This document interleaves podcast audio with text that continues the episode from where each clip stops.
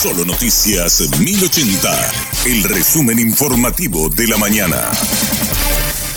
Hola, soy Susana Arevalo y este es el resumen informativo de la mañana. Anadina Coronel habló con Radio Monumental y negó que le hayan pedido un informe por escrito sobre lo que denunció a través del WhatsApp. Dijo que en el sistema penitenciario no se maneja información sensible por escrito. Nunca podemos dejar por escrito cosas tan delicadas, informaciones tan delicadas, porque se pueden filtrar. Siempre lo hacemos personalmente o por este medio, porque se supone estamos en confianza, ¿verdad? Por algo estamos como personas eh, allegadas a, a la autoridad en este caso el ministro, el director general. Tenemos la confianza de, de, mandar unos mensajes así, porque sabemos que no van a filtrar tampoco, ¿verdad? El 30 nuevamente me comunicó con Artemis y me dice que estaríamos en reunión, pero nunca me convocaron para una reunión. Tampoco me pidieron, como ya escuché que dijeron que me pidieron por escrito, no, nunca me pidieron nada al respecto. Hubieran pedido eso, tal vez lo hubiera hecho, era pero con mucha reserva también, y lo hubieran entregado en propias manos. Ni Artemio ni el ministro Olmedo te pidieron que certifiques la identidad de. No, no, ni que lo haga por escrito, mucho menos, porque de hecho ellos saben que eso no lo puedo hacer, ¿verdad?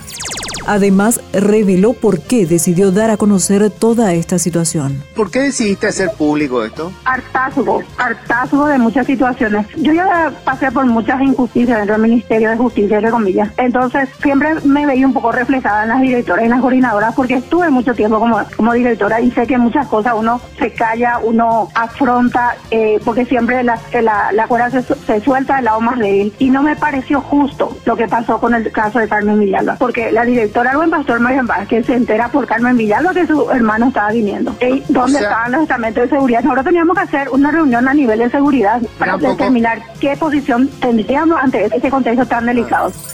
Es inevitable un nuevo aumento del precio del combustible en los próximos días. Los empresarios del sector argumentan que el precio local está muy desfasado en relación al internacional. Guillermo Parra, de Dicapar, no quiso hablar de montos de reajuste, pero estaría en alrededor de mil guaraníes por litro, especialmente en el gasoil. El precio local está muy desfasado con respecto al precio internacional, muy inferior. En el caso del gasoil sobre todo. A nivel internacional existe una situación de escasez de gasoil que hace que su precio se eleve. Una condición que se dio todo el año en Paraguay. Los números dicen que durante todo el año el precio del gasoil en Paraguay estuvo por debajo del precio internacional y en algunos momentos muy por debajo del precio internacional. Y ahora estamos otra vez en esa situación en la que está muy por debajo. Entonces, lamentablemente, corresponde hacer un reajuste, o sea, una suba en los próximos días ya. El movimiento Fuerza Republicana denuncia maniobras del cartismo en las seccionales coloradas de la República Argentina. Emil Aponte reporta lo anunciado en conferencia de prensa. Para el oficialismo colorado, la medida establecida por el TEP de concentrar las internas en solo tres seccionales de los 14 locales habilitados en Argentina atenta contra el derecho del voto colorado. Denuncian contradicciones del Tribunal Electoral Partidario, que en una resolución anterior había establecido 14 locales con las garantías del control electoral entre los movimientos. Sin embargo, ahora reduce a tres, dejando sin efecto 11 locales de votación en Argentina. Aseguran que la medida es una abierta maniobra instrumentada por el cartismo, que según sostiene no pudo completar las mesas de votación y presentó candidaturas en solo tres locales de votación, lo que según sostienen llamativamente coincide con la resolución del TED. Anuncian la judicialización de la resolución del Tribunal Electoral Partidario y remarcan que de ser necesario irán hasta la Corte para defender el derecho del voto de los más de 10.000 colorados habilitados en Argentina. Presentan acusación y piden juicio oral y público para el exgobernador de Central, Hugo Javier González. Según la investigación del fiscal Rodrigo Estigarribia, el perjuicio patrimonial del que se responsabiliza a González asciende a más de 5.105 millones de guaraníes. Al exgobernador se le atribuyen los hechos punibles de lesión de confianza, declaración falsa, producción y uso de documentos no auténticos y asociación criminal.